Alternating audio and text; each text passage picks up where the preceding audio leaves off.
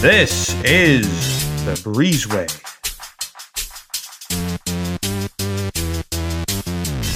Hello and welcome to the Breezeway. I'm your host, professor, writer, and part-time astronaut? Question mark. Will Nevin, and I was officially the last white man without a podcast until today. On today's pilot episode of the Breezeway, we're going to talk about the latest demoralizing tweet from Sean Gordon Murphy, my take that Donald John Trump is not funny, and we'll go into my interview archives for a chat with author and all around swell guy Eliot Rahal. But first, why? What's the point? Why another podcast? Why me with another podcast? Well, a few reasons. First, I got tired of not getting enough podcast guest invites. My ego just couldn't take it anymore. Second, I wanted a spot to talk about comics and stuff other than comics, and that's really the central thrust here. The Breezeway is a loving homage slash shameless ripoff of Deadspin's Concourse. May it rest in peace. Like much of the rest of the internet, I loved Deadspin, its voice, its willingness to take on everything, and the hill it so righteously died on. Because comics is not just comics. Comics is culture and politics and how we relate to one another. Comics is industry. Comics is art. And so I will not be sticking to comics.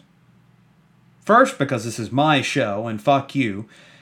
And second, because it's, int- it's important to talk about the things that are important. We will, however, begin each show with comics because something has to hold this thing together. And today, we'll start with artist and writer Sean Gordon Murphy, the man behind the Murphyverse, or whatever the fuck we're calling the White Knight universe, announcing December 2nd on Twitter that he had begun work on a third volume of his series, Batman Beyond the White Knight. My only question was why?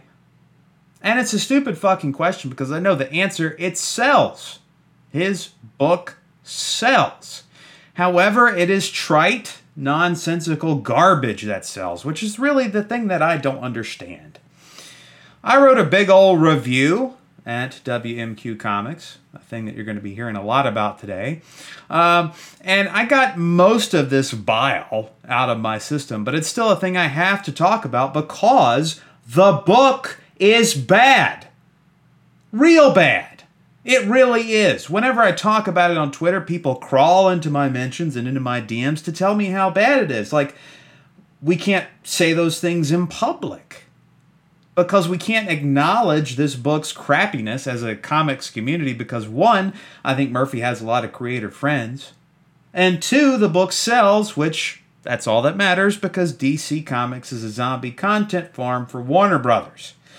But, friends, the book is shit. Stinky shit. In my review, I called it the Ready Player One of Batman books, and that's probably the meanest thing I've said about anything ever. It's terrible. The plot is nothing that Frank Miller hasn't already done, and the micro story beats just insult your intelligence. Uh, the thing, the one thing that gets across how bad this book is, in my mind, uh, this big climactic set piece of the White Knight. It's supposed to be this big, serious moment with half of Gotham riding in to save the day.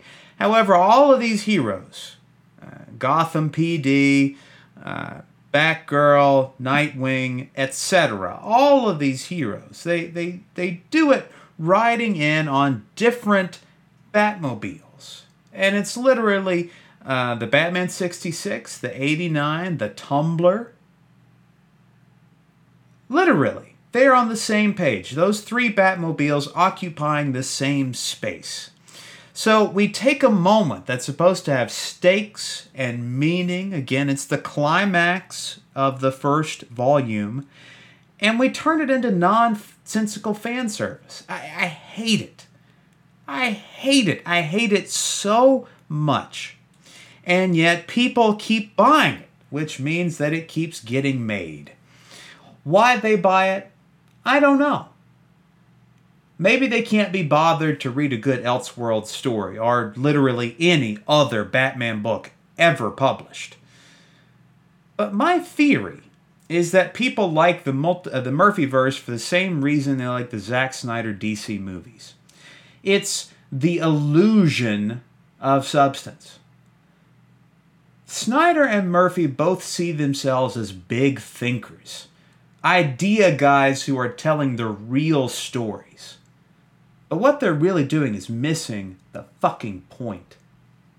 Superman is not grim dark and a Batman story has to be more than fan service.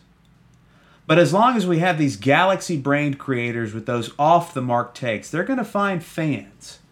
The same fans who want to feel smart and feel like they're consuming something of substance when all they have is empty, performative garbage. So fuck that stupid fucking book. The last volume the current volume, which I'm sure that I will hate read because, you know, I don't have enough to do in my life. And fuck the third volume, whenever that comes out.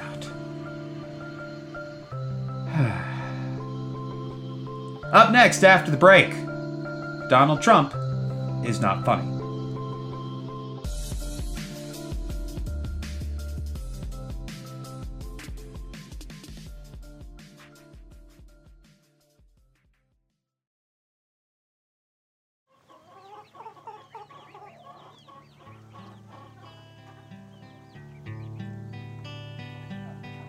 Hi, friends. Will Nevin here for Wednesday morning quarterback comics. Do you like reading comics? But do you have trouble having opinions about them? Do you do you want other people to to think about comics for you? Well, friend, we have the place for you. Come on over to the friendless side of comics. Come on over to WMQComics.com. We'll be waiting.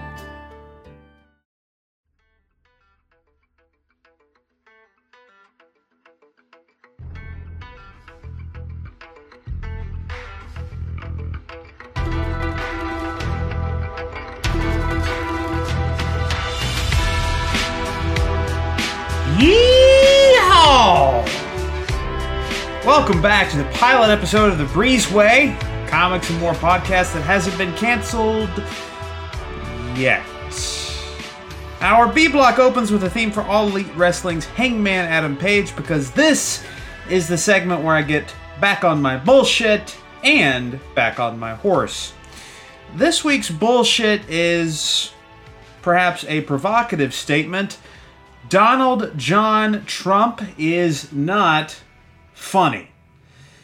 His middle name is funny. His hair is stupid, yes. His accent is terrible. His voice sounds like his teeth are trying to escape his mouth. He is a toddler's id come to life and put in charge of a nuclear arsenal. But he's not funny. SNL. God bless him. They try. Each week, Alec Baldwin saunters in, does his impression with the material they give him, and some weeks it works better than others. I actually liked it a couple of weeks ago when he played a, a straight man in the chaos of insanity of his own supporters at one of his rallies. Donald Trump as a straight man is good fucking comedy.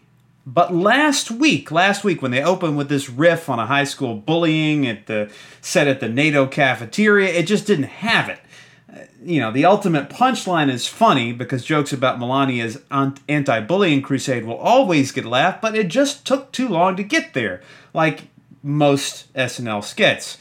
Uh, but yeah, world leaders making fun of Donald Trump?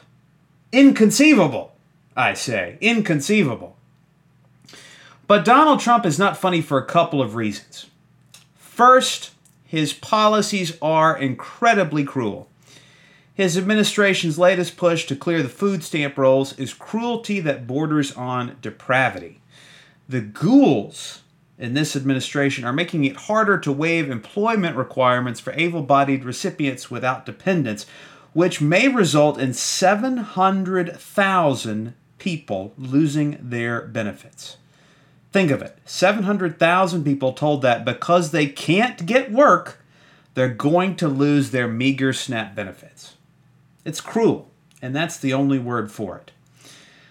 Donald Trump is also not funny because we are absolutely beyond satire at this point.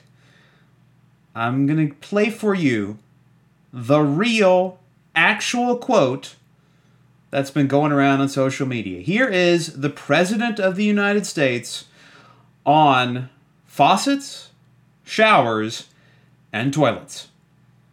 Have a situation where we're looking very strongly at sinks and showers and other elements of bathrooms where uh, you turn the faucet on in areas where there's tremendous amounts of water, where the water rushes out to sea because you could never handle it, and you don't get any water. You turn on the faucet, you don't get any water. They take a shower and water comes dripping out, just dripping out, very quietly dripping out. People are flushing toilets 10 times, 15 times, as opposed to once. They end up using more water. So EPA is looking at that very strongly at my suggestion. Uh, you go into a new building or a new house or a new home, and they have standards on where you don't get water. You can't you can't wash your hands practically. There's so little water comes out of the faucet. And the end result is you leave the faucet on and it takes you much longer to wash your hands. You end up using the same amount of water. So we're looking at uh, very seriously at opening up the standard. And uh, there may be some areas where we'll go the other route, desert areas, but for the most part, you have many states where they have so much water that it comes down. It's called rain that they don't know they don't know what to do with it. So we're going to be opening up that, I, I believe, and we're looking at uh, changing the standards very soon. And that's a little bit like the light bulb, where you get a bulb that's better for much less money. We go back, but you have the other alternative, and you'll keep the other alternative with sinks and showers, etc. Too. But that's been a big problem. So- that's the President of the United States, one of the most powerful people on the planet, spouting absolutely 100% nonsense like it is literal fact. And yeah, he's got all of his usual shit. The people tell me we're looking at it, all of his weasel words to hide the fact that it's not actual literal truth. But the truth is, and this is the truth of where we are at right now as a country, as a people, we cannot trust the President of the United States of America to live in our reality. And that's not funny. That's scary as shit. And that's this week's bullshit. Coming up, my archival interview with author, creator, and all around nice guy Eliot Rahal. More on the Breezeway when we come back.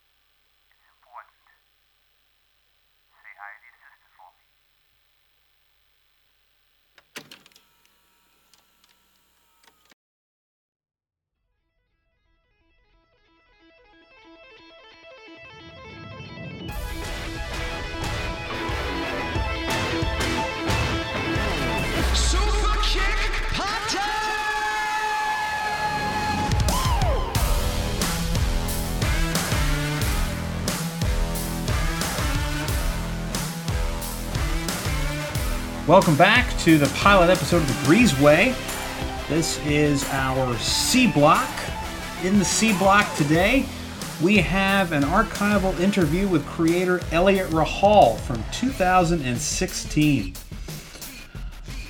At the time, I was working, air quotes there, uh, working for uh, Alabama Media Group, uh, which is my local branch of Advance Media, which is an outlet that owns a bunch of newspapers across the country. It's uh, how I got started in the comics journalism business, um, how I also wrote for the Oregonian um, out in Portland, again, also owned by Advance. But uh, the people who I was working with at the time, uh, my editor, as it were, he was friends with uh, a guy I wasn't familiar with, guy I had never heard of before, and my editor says to me, "Hey, I got a friend who does comics. How about you talk to him?" And I was like, "Sure, why not?" That man was Eliot Rahal, and again, this is this is just more than three years ago now in that first interview, I could tell he was genuine, relatable, affable, so many ubbles. And it was a real pleasure to talk to him. And I've talked to him a couple of times since then. And it's been a real pleasure uh, to both uh, get to know him um, as an individual, as just a sweet guy, and to watch uh, him grow as a creator. In this interview you're about to listen to, uh, for the most part, we talk uh, the paybacks, uh, which is a book he began with uh, Donny Cates. But we also talk about uh, the Doorman, which is a which, which is a fun series. But then we also talk about his his love for comics, how he got started in the business, as it were, and then just sort of his life and and how he got to where he is and some of his pursuits and interests outside of comics.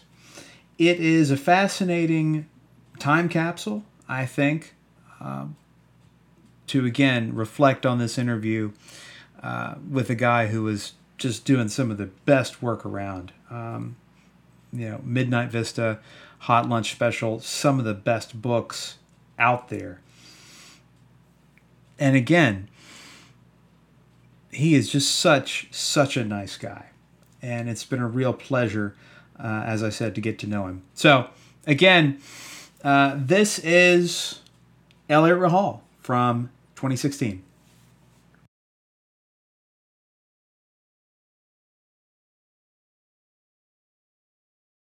So I thought we'd talk a little bit about your background generally, and then uh, kind of your work in comics, and then we'll move on to a couple of your books.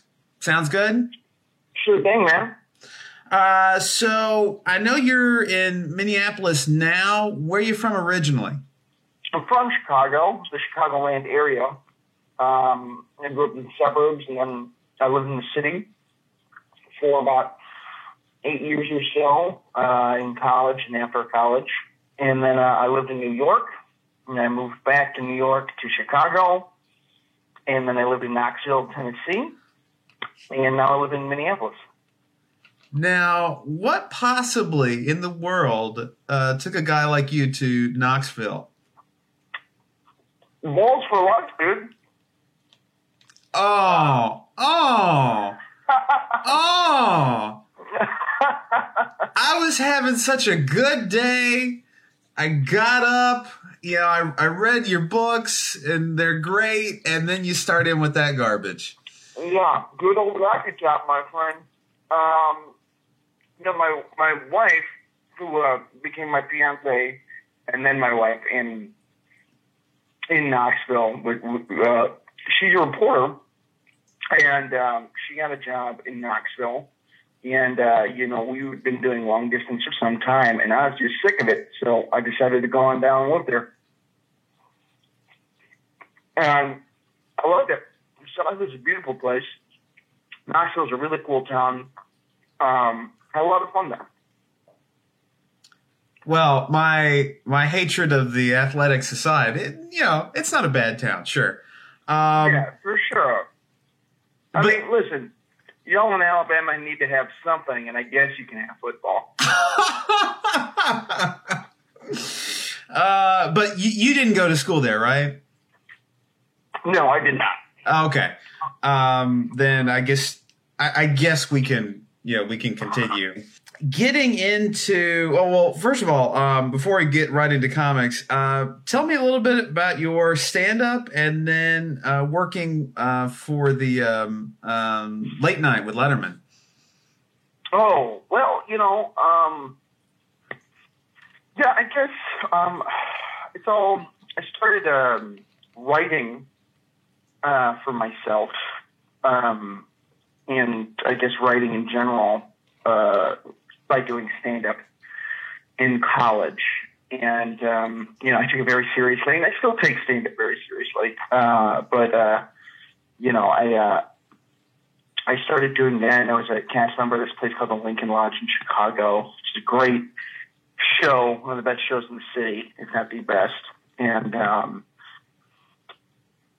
you know, I uh, was doing that, and I interned at like WGN and late night. And then, you know, when I got, and I was reading comics throughout all of this time, um, you know, uh, really, really getting into comics more and more and more and more and more and more. Because I had started reading in high school and uh, was really falling in love with everything about it. And uh, I got senior year of college. Uh, I got an internship at Marvel for the summer. So I used uh, my Marvel editorial internship to uh, kind of go to New York City and live there and um, you know that's kind of where I started writing comics is in, in New York City. That is where I started writing comics, I should say. Um, where did you go to school? I went to DePaul University in Chicago, Illinois. Uh, you said you were reading comics in uh, high school. What are some of the books that really stood out to you then? Uh, the first comic I ever read in its full length and run was like sophomore year of high school, and it was the uh, Max Punisher series, and it was amazing. I loved it. It was by Garth Ennis, Oh, and um, that was the first one I ever read. I, I you know, I, I was a little late to the comic book game. Um, I had been reading a lot more like fantasy growing up, and I honestly just didn't have any friends who were into comics, so I didn't really know how to get into it. Um, and then I, I made some friends who were into comics, and, and they introduced me to the world and uh, some other stuff, and um, yeah. But yeah, that was my first run, uh, and then I, I just read trade paperback after trade paperback of hit series after hit series. Uh, you know, uh, Y the Last Man. That's when I, you know, fell in love with Brian K. Vaughan, who is, I think, my favorite author in comics right now, um, or in general. Uh, Y the Last Man, Preacher. Uh, I read, you know, all of the uh, Green Lantern um, Corps stuff at that time when it was coming out. I thought it was so cool. Um, man, what else? Uh, you know, X Men, jo- Joss Whedon, X Men, and then uh, other stuff. Just a bunch of other indie books and stuff like that that I got into that I thought was super cool. And yeah, yeah, Ennis. Uh, I I really enjoy his stuff. It's not for everybody, but if it's for you, man, it's uh, you're not going to find much like it. So you had the Marvel internship, and what was the next step in comics after that for you? Uh, the next step was, uh, you know, when I was at Marvel, uh, I met a buddy. His name's Donnie, and uh, we uh, we came up with a a comic together called Hunter Quaid, and um, you know, we were in Ashcan, made in Ashcan, I should say, which is, you know, essentially a 22 page independent book. And um, we came back next year to New York Comic Con with it, black and white, with a cover and a couple pinups, and you know, pitched it around, looking to get um, get a publisher interested in it. And uh, luckily enough, we got uh, Dark Horse interested, and uh, they they put it in something called Dark Horse Presents, which is a uh, an anthology, and uh, you know that was my first published credit, and you know since then I've just been working my hardest uh, to get as many books out as I can, and you know keep my presence in the industry felt. You know, uh, since then Donnie and I have returned working together on the paybacks, and then you know I've done the doorman over at Heavy Metal and Space Tales uh, over at Stela, which I actually created with my wife, which was a lot of fun. And then um, I'm working on an uh, original graphic novel that will be published, but I can't say by who yet. Uh, and then uh, a couple other really exciting projects too that I can't give too much details on. So you know, it's it's slowly but surely building, and it's uh, it's exciting. I'm happy. Well, certainly, if uh, if you ever have any news, uh, I, I'm willing to to certainly talk about any of your new projects that you can talk about. Well, um, let's get talking about the darn books. Um, so, paybacks. Um, how would you um, kind of sum it up, like the elevator kind of pitch for for paybacks? I mean, the paybacks is basically about broke superheroes um, who, you know, the idea is if you've ever wanted to be a hero and uh, you couldn't afford to be one, uh, what if you could take out a loan to become a hero? And what if you defaulted on the loan? Um, what happens to you then? Uh, who comes to get you? Uh, and that's the paybacks, a group of like C and D list superheroes who have defaulted on loans and now are trying to pay off uh, their their debt by repossessing other broke heroes. And it's you know a real sort of just third act kind of story about these heroes who really fucked up. Yeah, it. Um, I remember reading uh, the first one when it came out, and then um, I, I, got a couple more that I, ju- I just read. Had a lot of tones of kind of like the economic downturn and the recovery, and just this kind of sense that like a lot of people are struggling in debt and there's really no way out of it. Like I, I just read um, number two before we started here, and that was that was a real point that stuck out to me. It's like, yeah, you're not getting out of this, uh, and it struck me that on the surface, it's a very funny, very kind of silly book, but right under that is some real heavy stuff. Yeah, and you know that's what we tried to do and then it gets heavier and heavier, I think. Um, but we still try to keep that tone. You know, um, just because like uh, grim and gritty has its place, but you know, I mean, I mean, I'm in pretty bad debt, you know, and I know Johnny is in pretty bad debt, and you know, um, I wake up every morning and I, I worry about it, but you know, I try to put a smile on and attack my day job and attack comics and attack comedy and, and, and you know, I'm trying to get out there and, and make a living and, and enjoy my life and my wife and my cats. You know, you have to you have to laugh about something, otherwise you just put a gun in your mouth. oh yeah, S- student loans, credit cards. That, that, you know, some bad decision making in my early twenties. You know, I mean, you live and learn, and unfortunately, some of those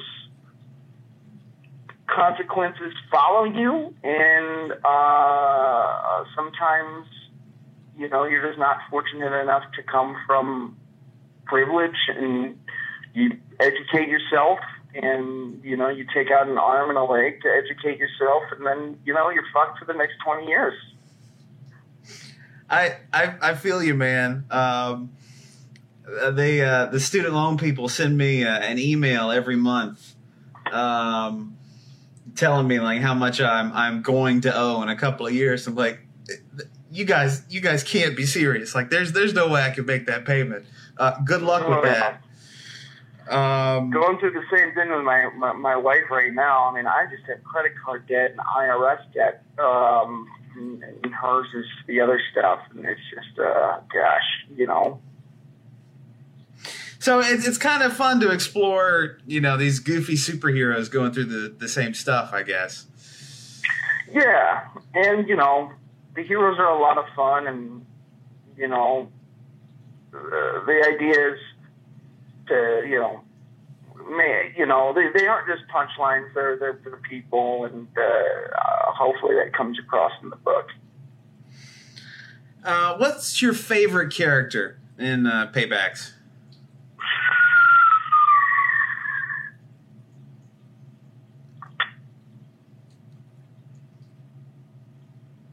I always really liked uh, Ski Squatch, and uh, Reflectoid is actually a super old idea. So is Blood Pouch.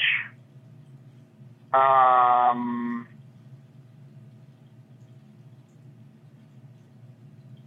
man, I, I don't know. I like them all differently.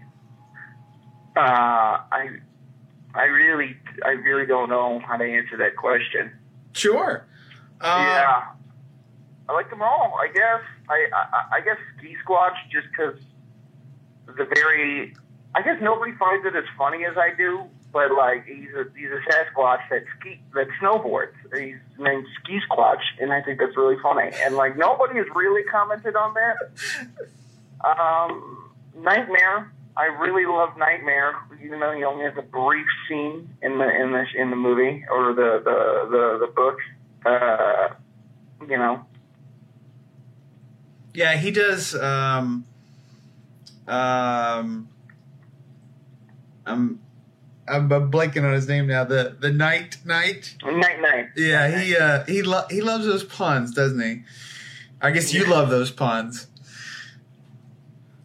Um, so when you pitched it at Dark Horse, um, I, I guess the idea that it was going to be uh, an ongoing series, or, or or how was that originally? Uh, we pitched it as a like an enclosed series, like a like a like like a like a eight to twelve issue series. Uh, we ended at four, um, which is fine. You know, we got a great story in, and then you know, Dark Horse was really cool enough to let us take the property and take the story and finish it off elsewhere. Um, you know, they're just great. You know, they're just great people to work with, and it was great. Um, what was that process like of taking uh, your book from one publisher to another? Um, in this case, it was relatively easy, honestly. Uh, I mean, Dark Horse is really great about it. It's our property. You know, they're our friends. I still work with them, uh, and you know, they uh, they they they're still passionate about our property, and they want to see it succeed as well. Uh, they just, you know, they just couldn't continue uh, with it, and so they gave us our blessing, and we made sure it was okay by them, and they were like, "No, please go do it." And we had friends at heavy metal, and we were already doing books at heavy metal, uh, so uh, we said, "Hey, you know, do you want to finish this out? We would love to finish out the series." you know, it's got a built-in audience, uh, or so we hope. And uh, they said, sure. And uh, here we are. and it, it kind of makes sense for for Dark Horse to uh, sort of hope that you do well because you know if it does well at heavy metal, people are going to look at hey, I, you know, I want to go back to the beginning of this story, and add some more money for Dark Horse. Yeah, and, and that's hopefully the idea. I mean, I want to make, uh, you know, I, I, I hope to make them both money. Um, and, and hope, you know, that every time they see the name the paybacks come up, um, they get they get a little happy because uh, you know it was such a uh, I guess people liked it or whatever you know. Now, where is uh, the heavy metal run going to start? Is it basically going to be, uh, you know, Paybacks Five, or is there going to be some kind of like, like a soft reboot, or how's that going to work? It, it's a new number one, and I wouldn't call it a reboot. It's like it's a new story, but at the same time, it finishes out the old story. So for old readers, they get to finish what they started and for new readers, it still makes sense. Um, so, best of both worlds there. Gotcha. Um, well, uh, is there anything else you'd like to say about paybacks? You know, I mean, it was just a passion project. You know, I mean, uh, Don and I put you know, everything into it, um, especially when we were over at Dark Horse and, and again at Heavy Metal. And, you know, uh, I'm just really happy that it's coming out and that we got to finish the story. And, you know, um, it's I'm very proud of it.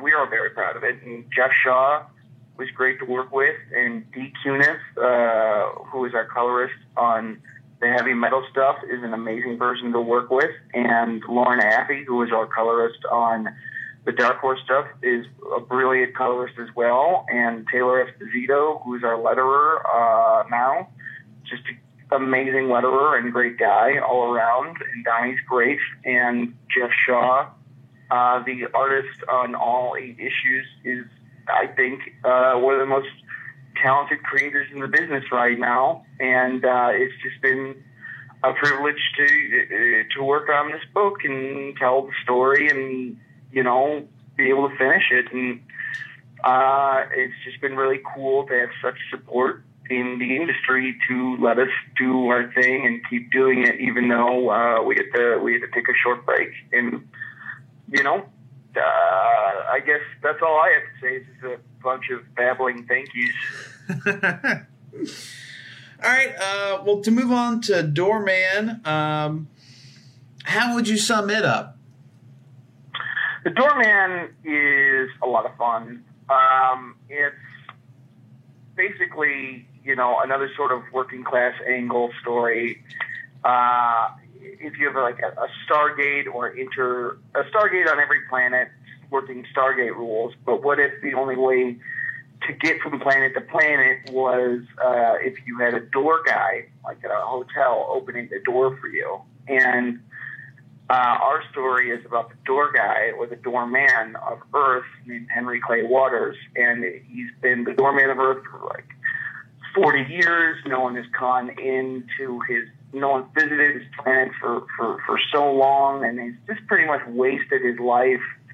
And then on his very last day, of the job, somebody with a gun walks through his door and tries to kill him. And it's a big whodunit farce.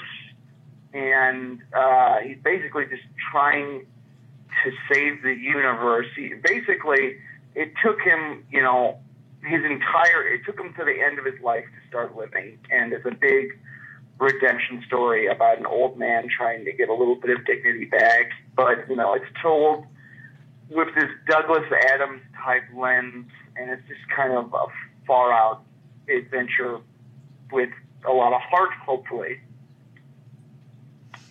Yeah, and and there again, it's fun and light and silly and you know kind of wacky on the surface, but then right under, you've got these poor duty bound porters that have just basically been slaughtered so you know Richard Branson can build his uh, you know his Virgin Intergalactic. Essentially, yeah, that's about it. Yeah, I mean it's all about you know I mean I was inspired by the idea and I asked Daniel Kibblesmith who's a just a very incredibly talented person to join me on it because he's really funny and I thought his voice would work really good with it and uh, we created it together as a result. And then Kendall Goode, his acting and his art is phenomenal. So are his colors, and um, you know, basically, you know, I, I was just walking around and I love Art Deco.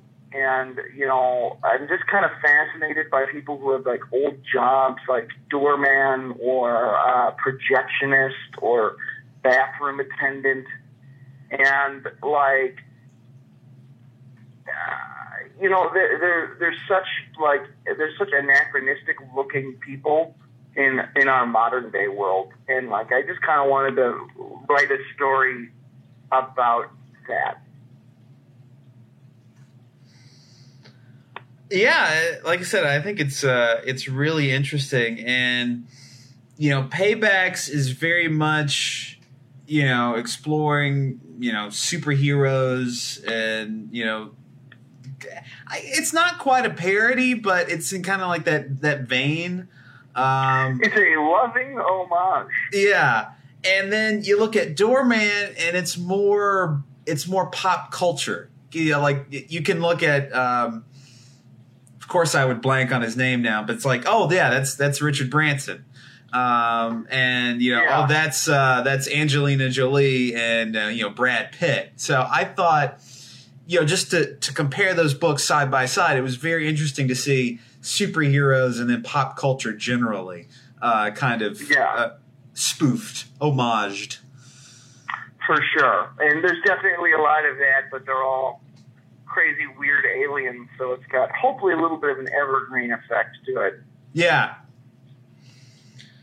Um, well, what's what's really fun for you in writing um, uh, uh, the Doorman? Honestly, um, there's really no restrictions with it. Um, I was just really able to do whatever we wanted with this story, and um, you know, it, it's totally unique that way. With the paybacks, we had to really fit this specific sort of set of rules and stuff like that that we created for ourselves um, to keep in the vein of what we wanted to accomplish and stuff like that. But with the doorman, it's like I know where I want the story to go. Daniel does too, and so does Kendall. So we're just gonna have it like we're just gonna do whatever we want to get there, and you know, no, and and the benefit of working at heavy metal is that there's just it's just there's absolute freedom there, you know, um, and so no one is telling us no, and as a result, uh, we're just doing whatever we want, and that's you know why you see us having a lot of fun. I think in those pages, it's just like okay, well we're just going to do this here, and that's fine. Uh, where is the series um, going from here? Uh, I guess you have a, the the fourth coming out, uh, as you said, probably August. What's uh, what's the eventual uh, kind of endpoint? The fourth is the last. Oh, okay. Um, yeah, the fourth is the last. This is a four issue series. Uh, we're going to leave it open ended, and we would love to continue it. Um, but, you know, just focusing on other stuff right now. But the fourth is the last uh, of this particular arc. Um, but we're gonna we're gonna leave the door open, so to speak, uh, for possible storylines in the future. Gotcha, gotcha. Um, well, is there anything else uh, you got for me? Anything else uh, you'd like to add? Anything else uh, you think we should talk about? Get Space Tales from Stela. You can download that app as well, and that's a lot of fun. That story's about friendship um, and and uh, you know labeling people and what happens when you you try to label people and you don't let them be people on their own. And it's it's a really small story told in a really wacky, crazy way about cats in space, and uh, but it's got this really uh, like a really heart-filled lesson about how to treat other people and what happens when you are too busy defining people to let them be themselves.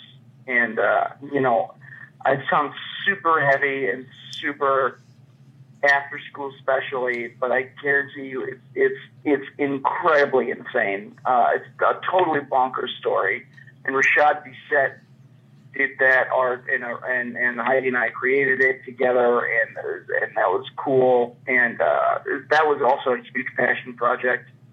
And then the other stuff I've got coming out um, in the near future is a pretty big departure of what I've been doing, and it's just um, horror and scary and serious. Uh, so uh, you'll see that as it comes out, though. Interesting. Um, Yeah. what do you think kind of draws you to the kind of sad clown genre of this uh, light, silly surface, but then just like I said, right underneath there's some serious stuff going on.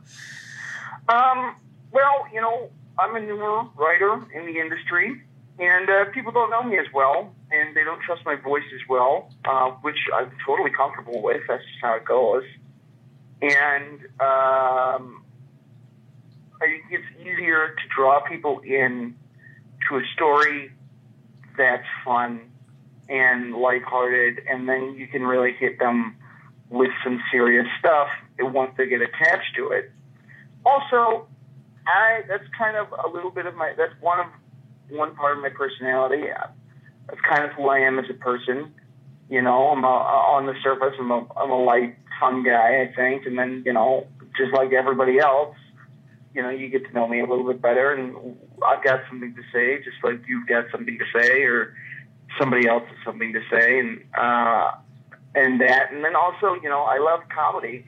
Um, you know, comedy will always be something I love, and uh, it's always going to be a part of who I am. And you know, sometimes I just want to write funny stuff and with a lot of heart. You know, and also um, positivity is a. I'm a firm believer in positivity in in in, in media, and uh, I think uh, there's something to be said for it, especially in a time uh, where not everyone is so positive. Well, you got anything else for me? Uh, no, just be on the lookout for everything else. We're good, man. And we're back in 2019. Eliot Rahal. Can't say enough nice things about him. What a nice guy. And I look forward to reading whatever he's got coming next. But in this pilot episode of The Breezeway, coming up in the D block, we say goodbye with a message for 2020 from 1964. Up next on The Breezeway.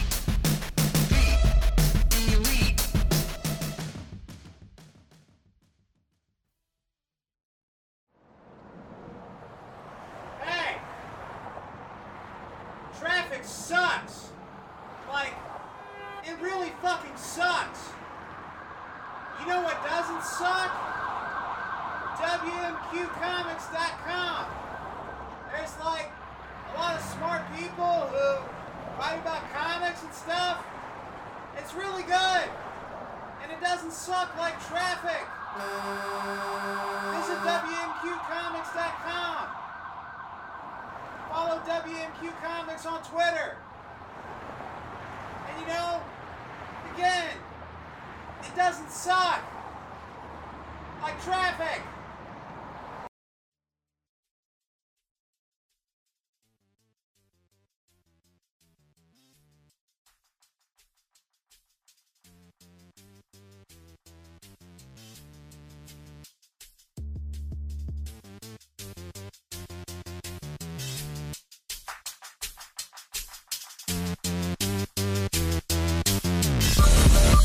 Welcome back to the Breezeway.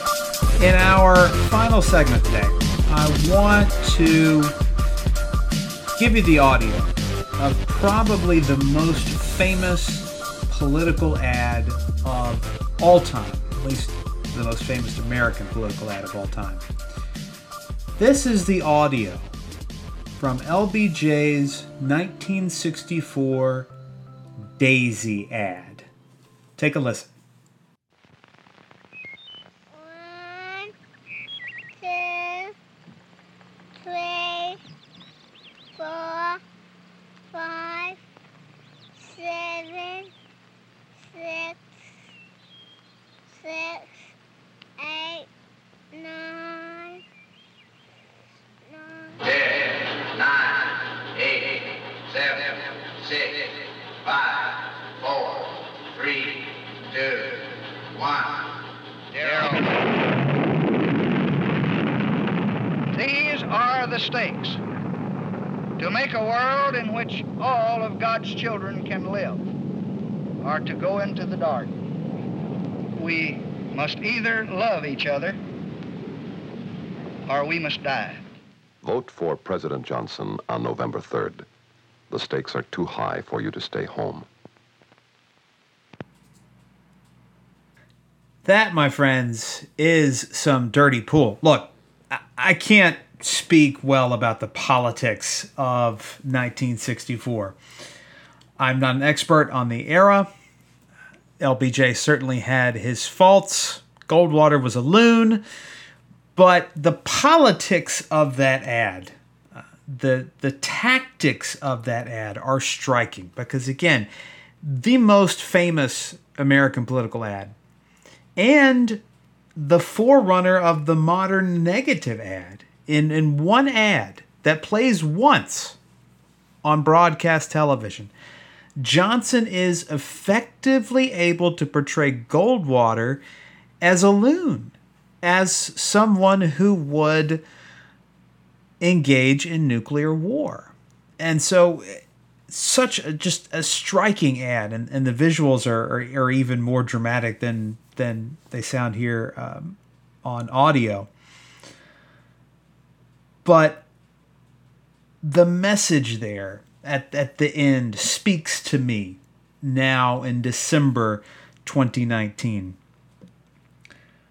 I am not optimistic for 2020. Uh, I got some personal reasons that I certainly can't go into on the pilot episode of a podcast. But beyond that, we are certainly heading into what will be the strangest modern election because we have such an unknown quantity in the White House at the moment. Not to revisit my bullshit from B Block, but it is a very unsettling time. And in these unsettling times, I think we have to rely on core principles ideas that represent who we are and what we strive to be. And so that's why the Daisy ad speaks to me now in December 2019. Not because I think Donald John Trump is the harbinger of doom, although on a certain moral level, on a certain level of our political American life, perhaps he is. But that message, we must either love each other or we must die, I think is the message for 2020. Not that we will experience a physical death, not all of us anyway, although there will be people who will die from neglect next year, as there are people who die from neglect now. But if we are to maintain who we aspire to be as individuals, if we are to have something to hold on to as our civic life and institutions are crumbling around us, we must love one another. We must cherish our differences. We must cherish each other. And if we can do that, we won't have everything, but we'll have something. And that's the note I'm going to leave you with. I hope you enjoyed this pilot episode of The Breezeway. Thank you to Eliot Rahal. Thank you to all of you fine listeners who stopped in for an hour of your time. I appreciate it. if you have thoughts, if you have feedback, if you want to contact me, look for me on Twitter at Will Nevin. There you can pester me, annoy me, tweet me, and you can see po- uh, pictures of my pet possum, Pablo, who is currently the light of my life, as is my wife. So, until next time, thanks and take it easy. I'll see you next time on the Breezeway.